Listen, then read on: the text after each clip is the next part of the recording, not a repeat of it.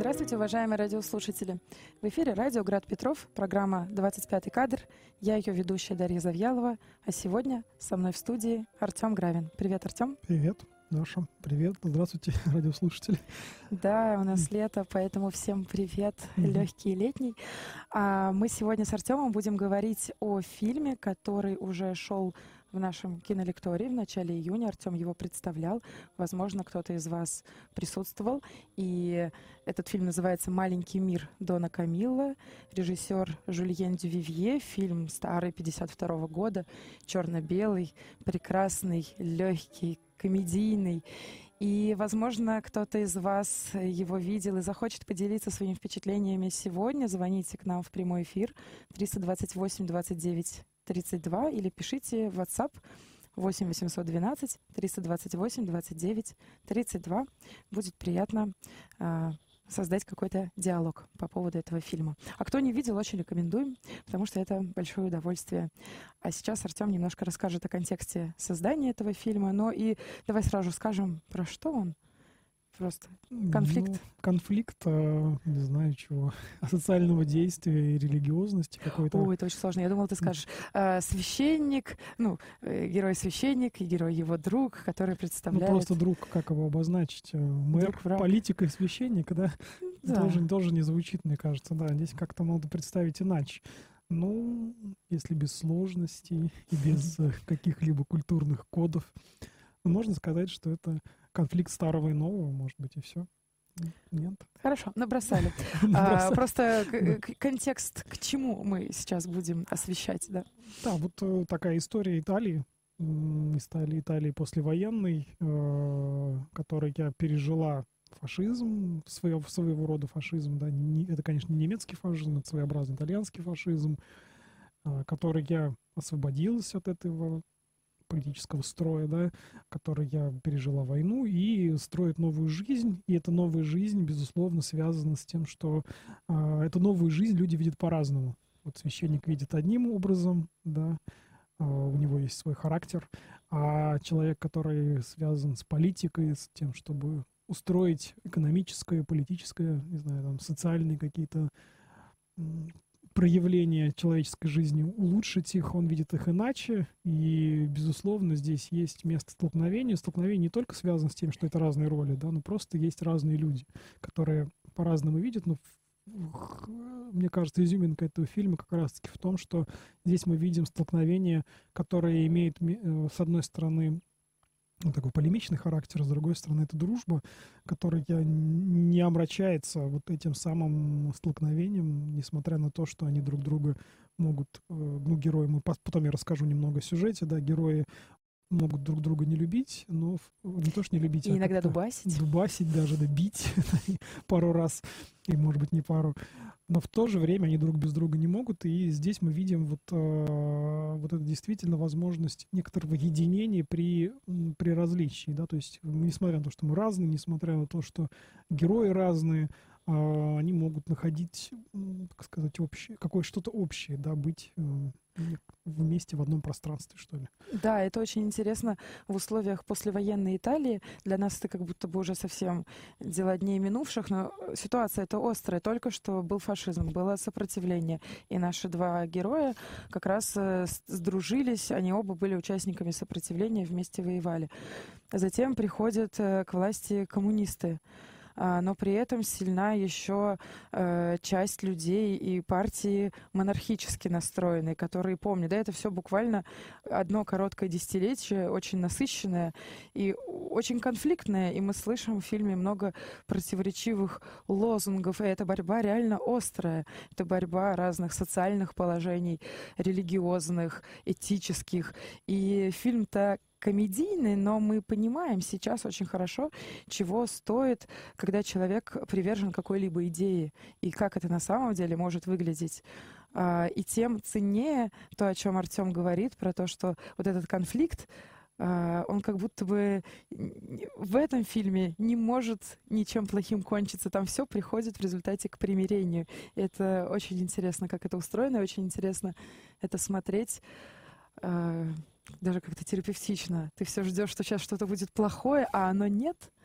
Ну и прекрасные актеры.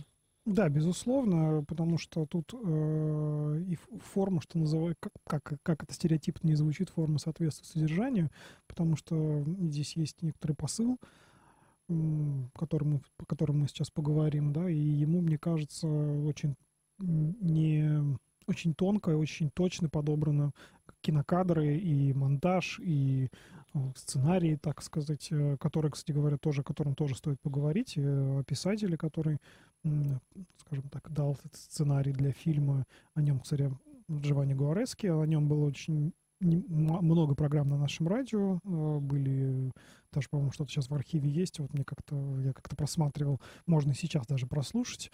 Э, довольно популярный писатель, и об этой книге о Доне Камилло тоже говорилось. Даже и... серия же, да? Да, да. Ну, вообще, этот фильм, о котором мы сегодня говорим, это первый фильм серии. Э, первый фильм, который открывает серию фильмов о Доне Камилло. Тогда это был... Дум, ну, никто не думал, что это будет много фильмов. Потом оказалось, что фильмов снято много. То есть их там, честно говоря, мне вылетело из головы количество. По-моему, то ли шесть, то ли семь, в общем, несколько фильмов, продолжающие эту историю, их взаимоотношения. Такой сериал своеобразный, да, с разными проявлениями. Там, например, одна из серий э, связана с Советским Союзом, когда эти двое героев, попадают, двое героев попадают в Советский Союз, и вот их там встречают, и они как-то там проявляют свои характеры, свои э, взгляды, а, в том числе о советском пространстве. Я думаю, что просмотр такого фильма, он актуален в разных государствах, в разных культурах. Э, думаю, что и для нас сегодня он тоже важен, потому что и в нашем государстве есть, в нашей культуре есть разные мнения, разные события, которые понуждают думать, э, ну, как сказать, понуждают к тому, чтобы искать диалога, искать понимание а, в другом человеке. А вообще, я, я уже начну немного, как сказать, культурного культурном контексте. После военной Италии, ну, она не была такой гладкой, как в этом фильме. Там действительно были столкновения, а, коммунисты, сочувствующие левым, Э, воевали, там такая, ну, на грани гражданской войны, действительно, а, с теми, кто сочувствовал, ну, скажем так, довоенным каким-то ценностям, что ли, да. А, при этом и те, и другие, те, кто остался, ну, скажем так, в, поле, в политическом поле и вообще в культурном поле Италии, были альтернативные режиму Муссолини. То есть, да, то есть Муссолини это был такой лидер, а, сильный лидер, да, который ну, предложил свою какую-то политическую программу э, своеобразную, которая на каком-то этапе сошлась вот с гитлеровской программой. Но теперь это был преодоленный период, и по, по сути своей Италия начинала новую жизнь. И это отразилось не только в этом фильме, же много фильмов было, э, ну, таких фильмов, которые критически настроены. Например, там фильмы Пазолини, который критиковал тоже Италию с, э, с таких левых э, марксистских позиций.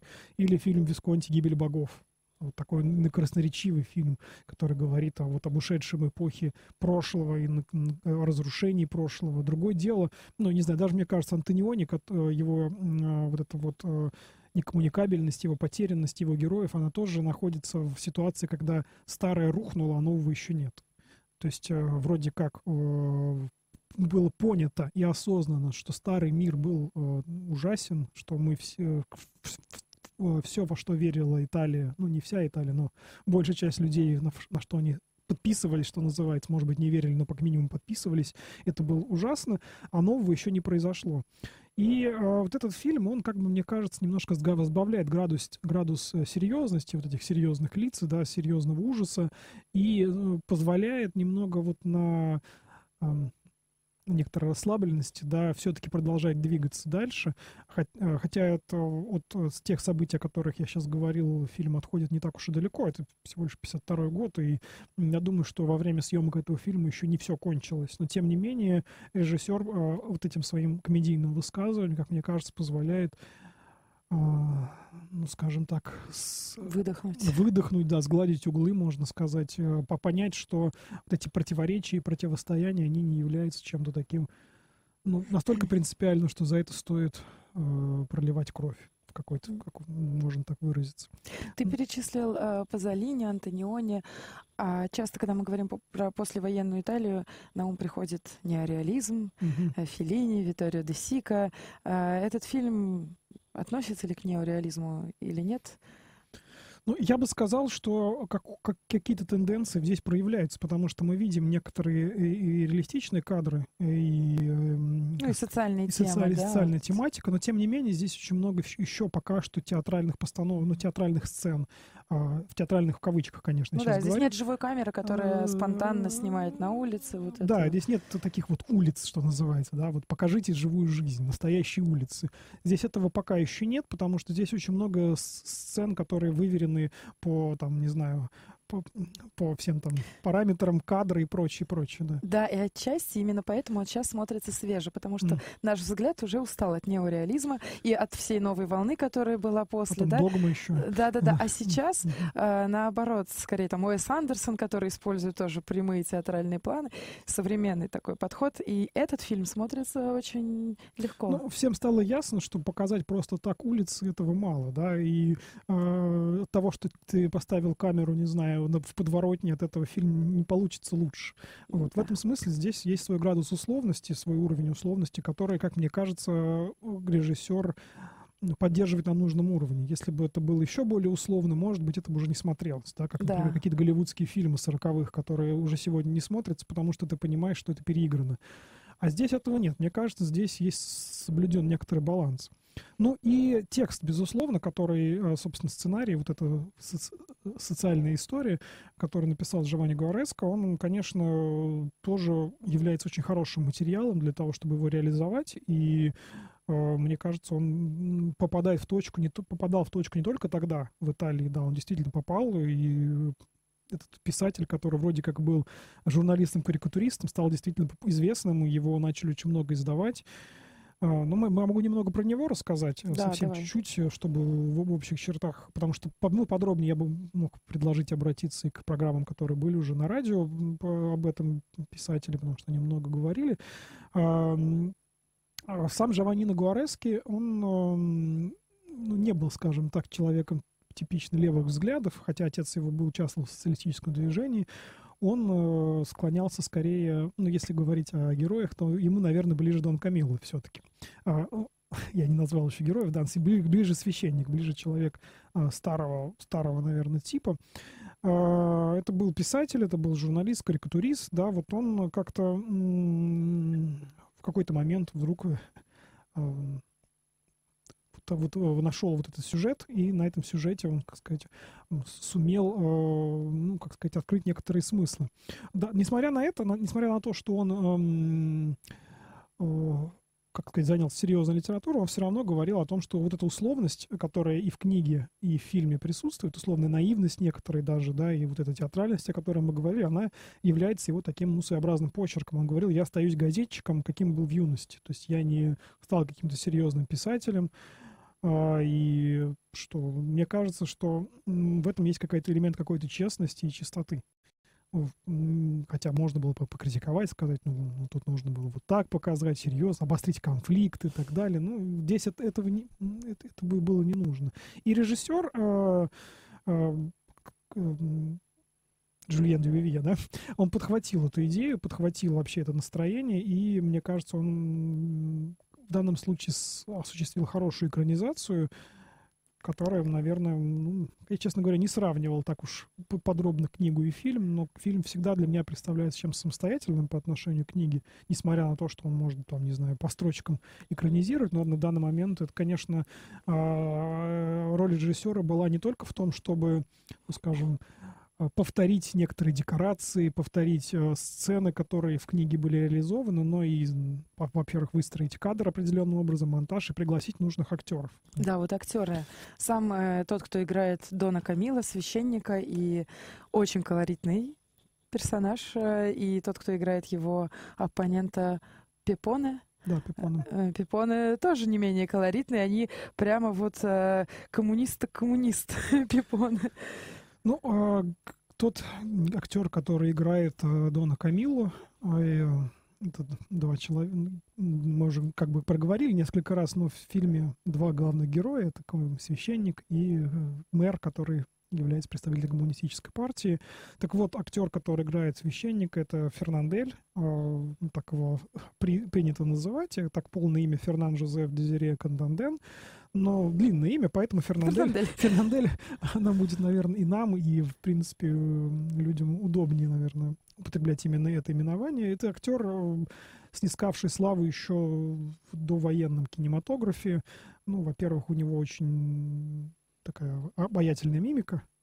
Я не имею в виду обаятельность в смысле романтическом, а в смысле кинематографическом, да, то есть он очень хорошо умеет э, лицом показать настроение, изобразить какую-то мысль, то есть когда он о чем-то говорит, э, это очень хорошо выражается на его... Да, но как для немого кино, как будто бы еще подходящее. Да, я думаю, что это актер, который э, вышел, ну, может Из быть, немого. не сказать, что он, он не был, он был, не был он звездой немого кино, конечно, но это, скажем, техники, которые еще сохранились, может быть, с той эпохи вот эта знаменитая его лошадиная улыбка, которую все пишут, да, вот эта большая улыбка, которая, э, она не является, скажем так, доброй улыбкой, это такая саркастическая улыбка в какой-то степени, ироничная, можно сказать, но в то же время она и не злая, да, то есть это такое э, ну, ярко выраженная ирония, да, она, конечно, является самым запоминающимся его образе.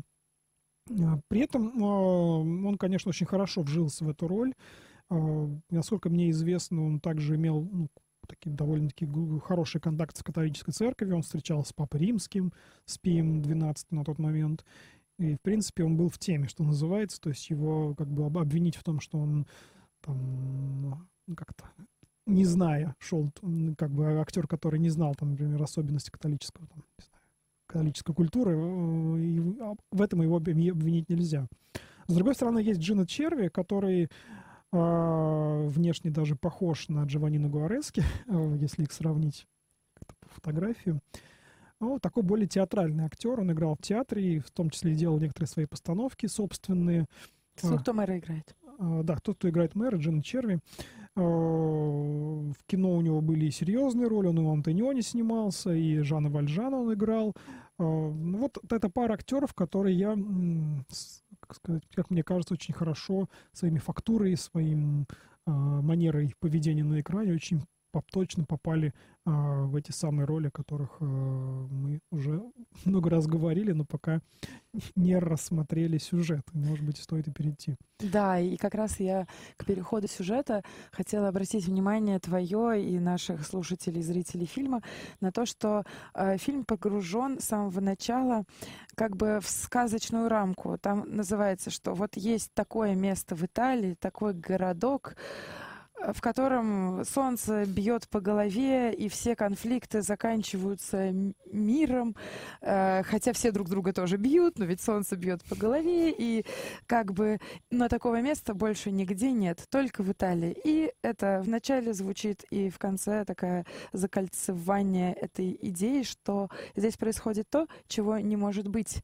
И в этом плане это, мне кажется, особенно важно, когда мы касаемся там христианской концепции, монархической или э, коммунистической. Это же все про построение того, чего нет. Это всегда про утопию. А э, вслед за Гуареско режиссер создает вот это утопическое место, где люди-то они люди, и друг друга и побить, и поненавидеть гораздо и с удовольствием, но при этом почему-то чего-то там нет или что-то наоборот есть, благодаря чему вся эта вода выливается, и дальше все живет и здравствует. И Ромео и Джульетта э, не убивают друг друга, не кончают с собой, а наоборот свадьба, да. Э, вот эти вечные конфликты оказываются не столь тотальными, и это как-то удивительно.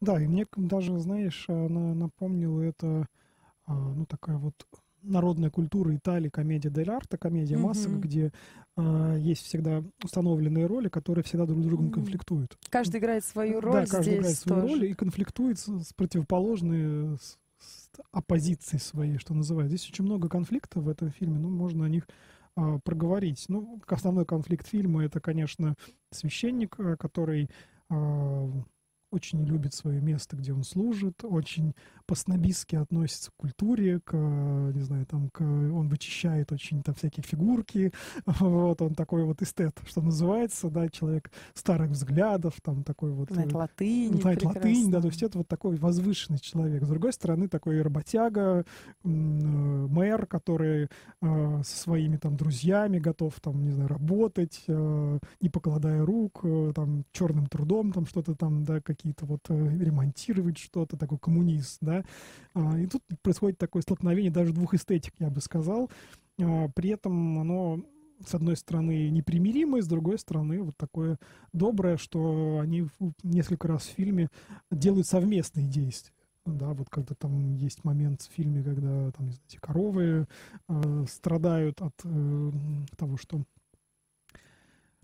бизнесмены. Да, забастовка, забастовка рабочих, да. которые требуют там повышения труда. Да, да, в это, в это время коровы не могут, не могут быть надоены, и они одновременно начинают спасать этих коров. Выглядит забавно. Ну, они много чего делают. Вместе да. они распределяют ворованное там э, добро э, какое-то там, который никуда не ушел в правительство, э, да, какой-то склад с деньгами, с да. деньгами, да, зато распределяют его на нужды города пополам. Там. Они много чего делают, причем иногда и побивают друг друга тоже как-то это, соглашаясь вместе на это. Да, и весь фильм они в то же время конкурируют друг с другом, а больше того, это конкурент конкуренция выражается в строительстве двух зданий.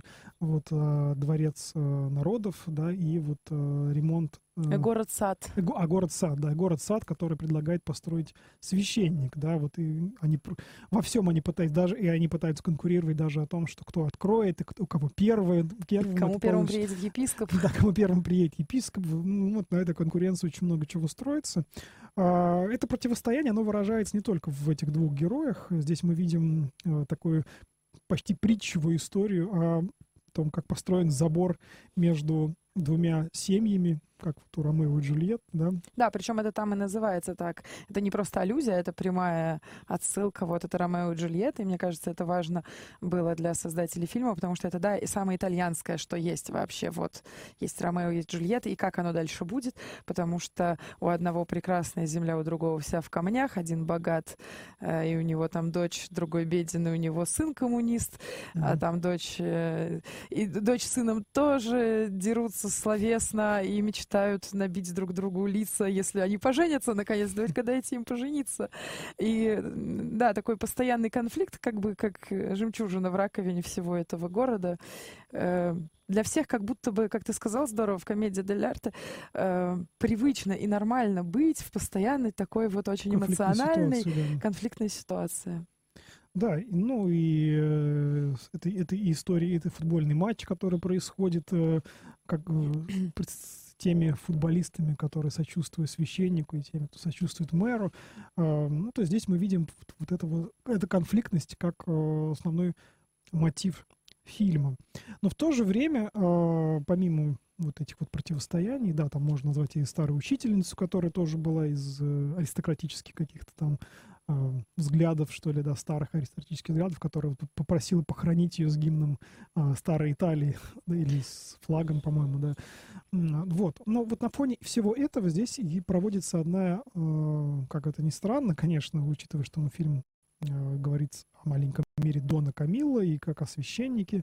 А здесь есть момент э, присутствия Бога в фильме, да, как, как, как бы это ни звучало. Мы сейчас говорили очень много о комедийном, мы говорили о каких-то конфликтах, комедии дель арта, а тут вдруг мы начинаем говорить о Боге. А, потому что послевоенное итальянское кино, да не только итальянское, французское кино, а этот фильм франко-итальянского производства, я об этом не сказал, да, тут тоже есть элемент такого сотрудничества и противостояния. Все-таки Франция и Италия тоже имеют некоторые свои счеты. Так вот, а, в этом фильме и в кино, которое снималось после войны, связанное с религиозной тематикой, оно все было насквозь очень серьезным. Там взять Дрейера или Брессона, дневник сельского священника, или Бергмана, которого вот э, мы как-то обсуждали, или еще кого-то там, да, э, эти все такие надрывные фильмы, когда человек э, тяжело переносит какие-то экзистенциальные там переживания, ему очень сложно, его, он не знает где-то, где Бога найти, а он его, если слышит, то не знает, как, как, как, с этим, как, как с этим дальше жить и так далее. Здесь, в фильме, мы слышим голос Бога, он вполне себе вот прям вот, э, звучит. звучит, да. Роль слова, такая есть, голос слова, Иисуса. Да, голос Иисуса, да, который напрямую общается с Доном э, главным священником. При этом э, периодически его просто обличает в разных хитростях, в каких-то там ухищ...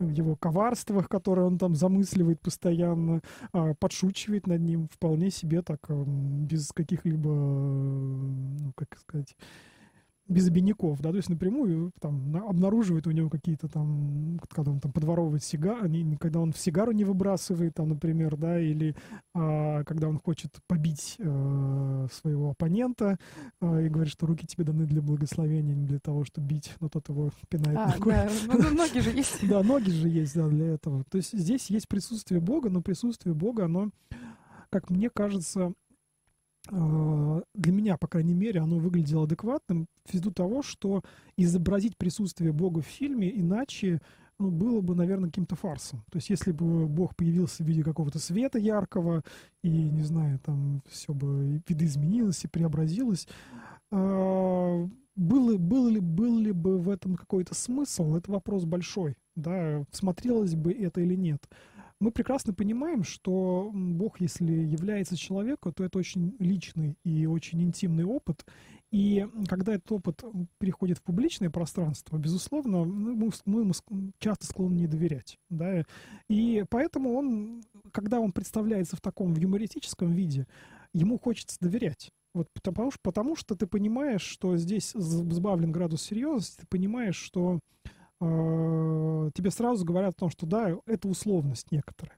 И тебе не нужно делать усилия, чтобы пережить этот опыт, сопережить ему. Да? Mm-hmm. Ты понимаешь, что Бог здесь присутствует вот в таком пусть юмористическом, пусть несколько смешном варианте, но присутствует, безусловно, потому что именно он а, в, кон- конечном счете скрепляет вообще всю эту, ну, что называется, большую комедию, да, которая грозит тем, что она в какой-то момент может рассыпаться. Ну, эти эпизоды, когда Дон Камилл идет с крестом, и тут они все-таки останавливаются, снимают свои шапки, там, да, вместе с ним идут на эту реку, и, mm-hmm. или все равно они приносят крестить своего сына, э, мэр приносит крестить своего сына в храм, хотя пытается назвать его, как же он его пытался? Ленин. Ленин. Э, то Ленин Марк или как-то так. В общем, с Лениным что-то связано имя, и Дон Камила не хочет его крестить, но в то же время именно Бог, голос Бога, как что бы это ни было, совесть, не совесть, не знаю, но вот именно то, что голос то, что в фильме играет голос Иисуса, он как бы ситуацию разрешает. И это, наверное, ответ на э, мой вопрос, что есть в этом селении сказочном, селении особенного, да, и здесь есть Бог, который напрямую разговаривает со священником. И дает ему подсказки, останавливает в ненужный, как бы не дает довести вот эту вот м, такую шуточную, а иногда как бы серьезную уже почти что борьбу до чего-то тотального зло не происходит. Хотя э, люди страстные, люди азартные, подкупают судью и так далее, но всегда не до. И я подумала, что вот эта часть э, у Дона Камилла есть Бог, который как подсказчик на его стороне, да, и Дон Камилла доверяет ему безусловно, и в этом, если он дерется там с мэром, э, готов э, побить 15 человек э, голыми руками, если они его оскорбят, то перед Иисусом он сразу же встает на колени, кр- крошит сигарету, если как епитемью, правда, вторую оставляет в кармане, но тоже по-своему хитрит, э, но еще э, это как бы один полюс, а второй полюс — это отношение мэра, насколько он всерьез коммунист. Потому что в тот момент, когда встал вопрос, а как хоронить вот эту вот угу. аристократку, пожилую Кристину, учительницу их всех, этих коммунистов, которые двоечниками были, написать прокламацию ни одну не могут, а, как демократическое общество, они обсуждают это на собрании. Можно ли монархический флаг повесить на гроб и пронести это все по городу? И все высказываются против. И мэр а, торжественно подытоживает. На ваше мнение, мне плевать я как будет. Коммунист, да. да, я как коммунист вам скажу. На ваше мнение мне плевать будет, по-моему.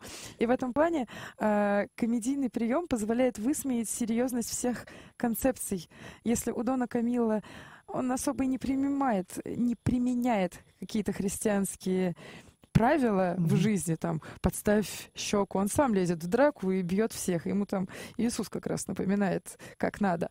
А мэр ну, решает, как вот на сердце у него лежит, и слова остаются словами, а дела, они другие, они какие-то, исходя из сердца, исходя из отношений друг с другом.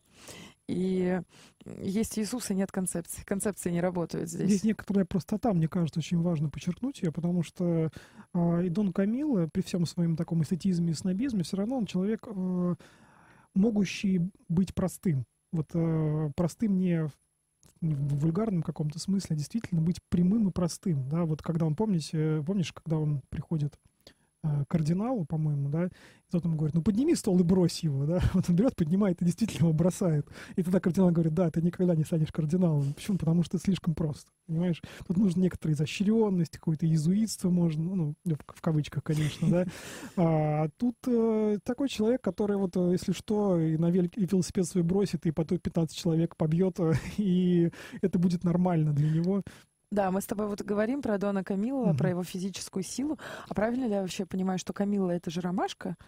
Ну, ну так, да, да, да, да, звучит священник ромашка, который... Права, э, да, да, и э, мне стало интересно, почему так много э, активно, активного присутствия физической силы.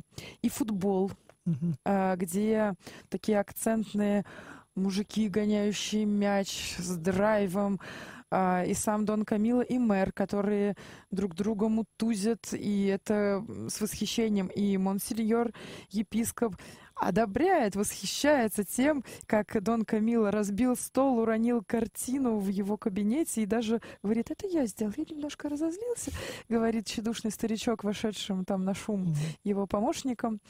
То есть э, очень много такого возрожденческого любования мощью человеческой. А Иисус, который, голос которого мы слышим, при этом такой очень тщедушный, ну, как э, католическое распятие, скульптурное, висит mm-hmm. на кресте, вот с ранкой, с кровью, такое вот все чуть-чуть барочное, такое mm-hmm. нежное. И вот такой очень интересный момент столкновения такой активной физи... При этом в других фильмах, которым я даже перечислял, мы такой образ такого священника-то и не найдем. Вот, э, да. Возьмем, например, Бергмана, да, там такой человек сломанный, пси- сломанный психически да. совершенно, который безвольный, уже, да, безвольный, раз. даже готов потерять веру. Там вот эта девушка, женщина, которая там его любит, Марта, он ее, ну, по сути, так использует в своих каких-то целях. Вот, а дневник сельского священника... Вообще если... умирает он там. Да, и он там очень такой... Молодой и умирающий ну, все время. Да, умирающий. А здесь живой такой, так из него, он, из него идет жизнь, он готов э, на какие-то свершения, да, готов на риск пойти, да, он еще во что-то верит. То есть если э, священник э, Бергмана, он потерял веру, то здесь есть вера, но она именно такая позитивная, не, вы, не, не претенциозная, что ли, я бы сказал, да, то есть не, не связанная с каким-то излишним пафосом, да, а она именно простая, наивная вера, связанная с... Э, ну, вот он город Сад, он же строит не, не только для своего самолюбия, что называется, он строит его для детей, потому что он просто хочет помочь, да. Так же, как и его оппонент просто хочет, чтобы его гражданам... Это же, ну, свести к тому, что они просто меряются самолюбием, это было бы наивно и глупо, наверное, мне, мне, мне кажется, при оценке данного фильма а оно ограничено, по крайней мере.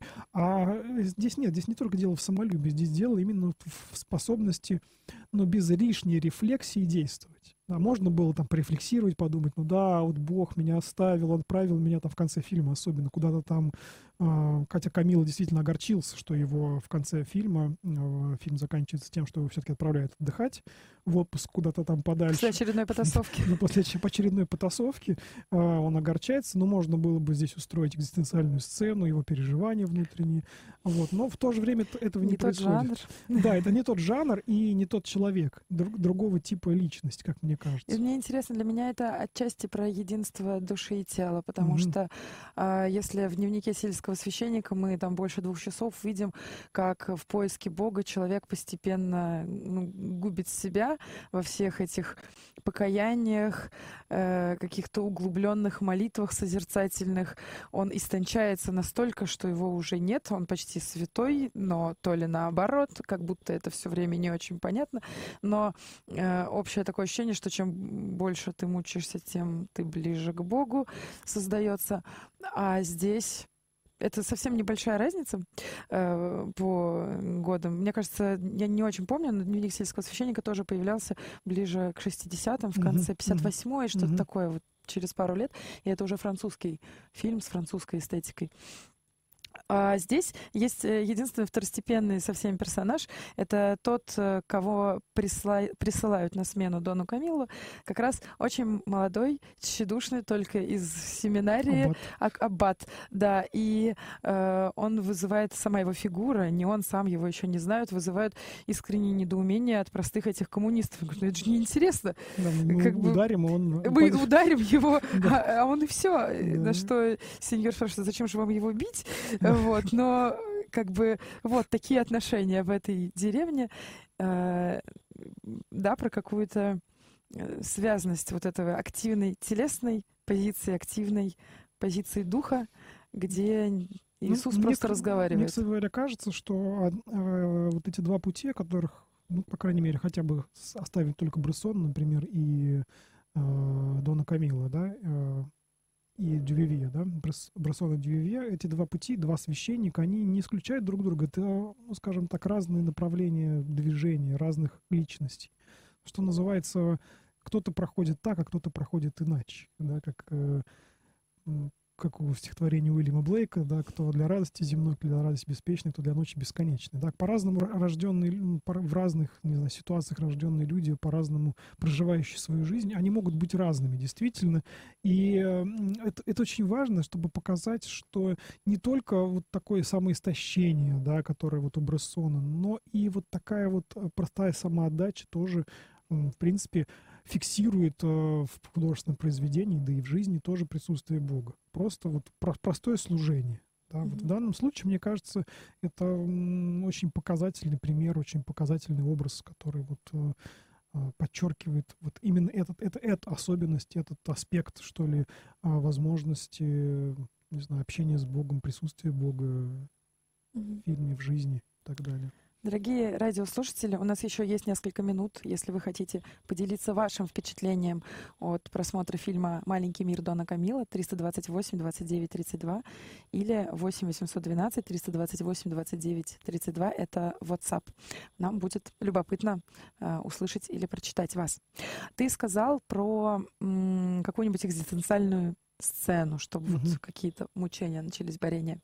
Я э, весь этот фильм, особенно там со второй половины, с некоторым опасением ждала момента, когда что-то придет, что все разрушит. Вот есть такой мир, где все сбалансировано. А, на самом деле прекрасная ситуация политической свободы, где есть а, власть у священника моральная, есть власть моральная у коммунистов, и они борются, чтобы было лучше. Замечательно многопартийный, многополярный мир. Ну, потому что там еще есть много разных других интересов, есть там бизнес, и, и у них какая-то своя позиция. Вот. Я боялась, что что-то закончится, все.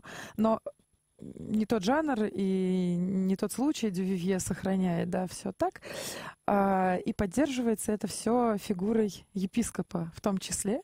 Единственный mm-hmm. как бы человек из внешнего мира, кто кажется тоже что-то привнесет другое, не то. Но очень интересно, что приходя туда, он оказывается таким вообще добрым Санта-Клаусом или каким-то вот тоже немножко мифологическим персонажем, который все одобряет. Одобряет коммунистов, которые сидят, курят и явно недоброжелательно посматривают на него на открытие этого Дома народов. А он им говорит, дети мои, и постепенно все начинают хлопать все больше и больше. Происходит опять встреча и, ну, там еще сцена, когда коммунисты жаловались на него, на священника, что забери. И тоже какие-то э, там, где может быть разлад и конфликт, проводятся мосты. Причем это делается на какой-то безграничной доброте. Люди, этот монсеньор как будто бы не замечает, что что-то не так э, там, где можно было заметить. И у меня все равно есть какой-то здесь такой вопрос, как же так? как же так? Как же такое возможно, да? А, мы как-то здесь, даже в этой студии, рассуждали в моей программе «Быть современником» про ресентимент, про его сущность.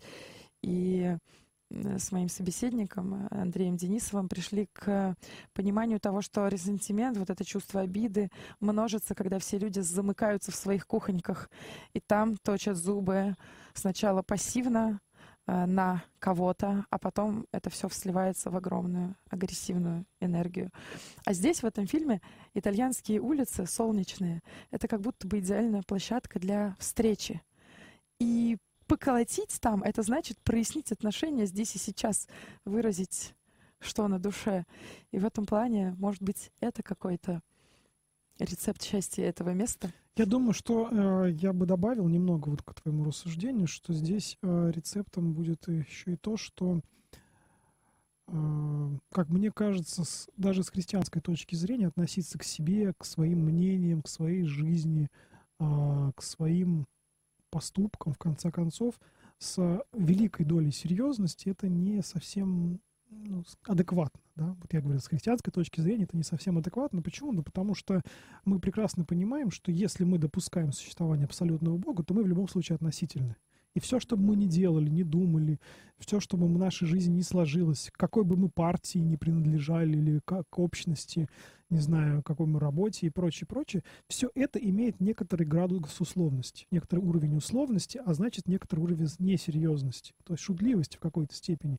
И как только в этот мир допущена шутливость, в принципе, во всех его проявлениях, да, то есть мы можем здесь увидеть, что, скажем так, некоторую несерьезность, ну, по отношению вообще ко всему. Вот здесь нет такого а, измерения, даже, ты говоришь, епископ, да, вот по идее, вот, вот кто апологет, а, не апологет, а плод серьезности, да, а, по идее должен был быть. Но даже он там приходит в этот зал марксистский, да, и прочее, прочее, да, и э, выступает перед, э, там, там эти портреты Маркса висят. То есть тут, мы тут же опять же попадаем в ситуацию этого самого а, разоблачение, даже...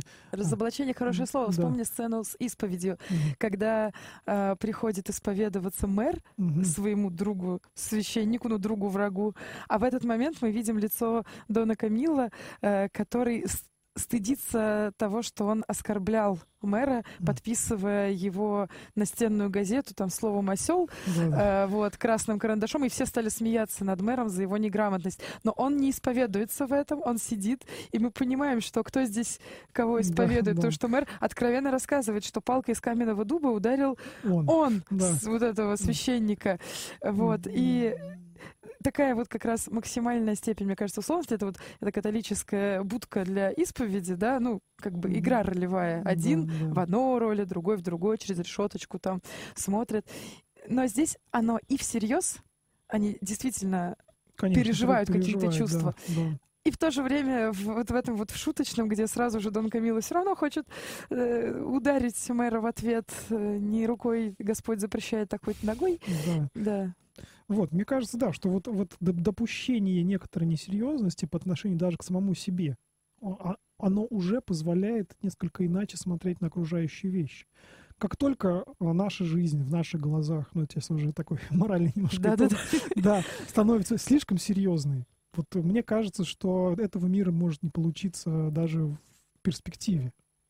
Вот. Мне кажется, что этот мир зиждется на возможности допущения несерьезности и ее, ну, по сути, такой очень по, по, по распространенности, что ли. Да? Так вот, что это за допущение. Вот эта деревня утопическая, это место, где ирония Где, иро... где юмор и ирония существуют, да, потому что мне кажется, что самые ужасные вещи делают самыми серьезными лицами в истории. Да, и не тебе одному так кажется.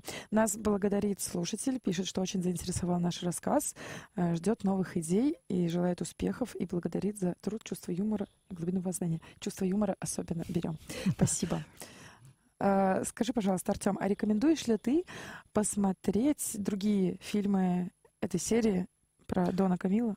Да, ну я бы рекомендовал, если уж э, человек не захочет смотреть все шесть фильмов, по-моему, их шесть, да, ну хотя бы посмотреть тот фильм, который э, связан с Советским Союзом, потому что там есть некоторые наши привычные нам декорации, вот и привычные нам шутки, я не знаю, или штампы, потому что все-таки ну, пока еще советская цивилизация не, не полностью ушла из нашей культуры. Вот мы, может быть, что-то и переживем, и, и над чем-то можно будет поулыбаться именно с точки зрения российского зрителя, а не, например, с точки зрения какого-нибудь аргентинского или американского зрителя. Вот, это, вот эту часть я бы советовал тоже посмотреть. Вот. Ну и допустить, что отъезд Дона Камилла все-таки был не последним. Не, не пускайте эту ноту грусти, да, да, да. да а как сказать, понимать, что он вернется, и они еще много-много чего сделают вместе. Спасибо, Артем, дорогие радиослушатели. Прощаемся. Это была программа «25 кадр», и мы говорили о фильме «Маленький мир» Дона Камила. Всего доброго.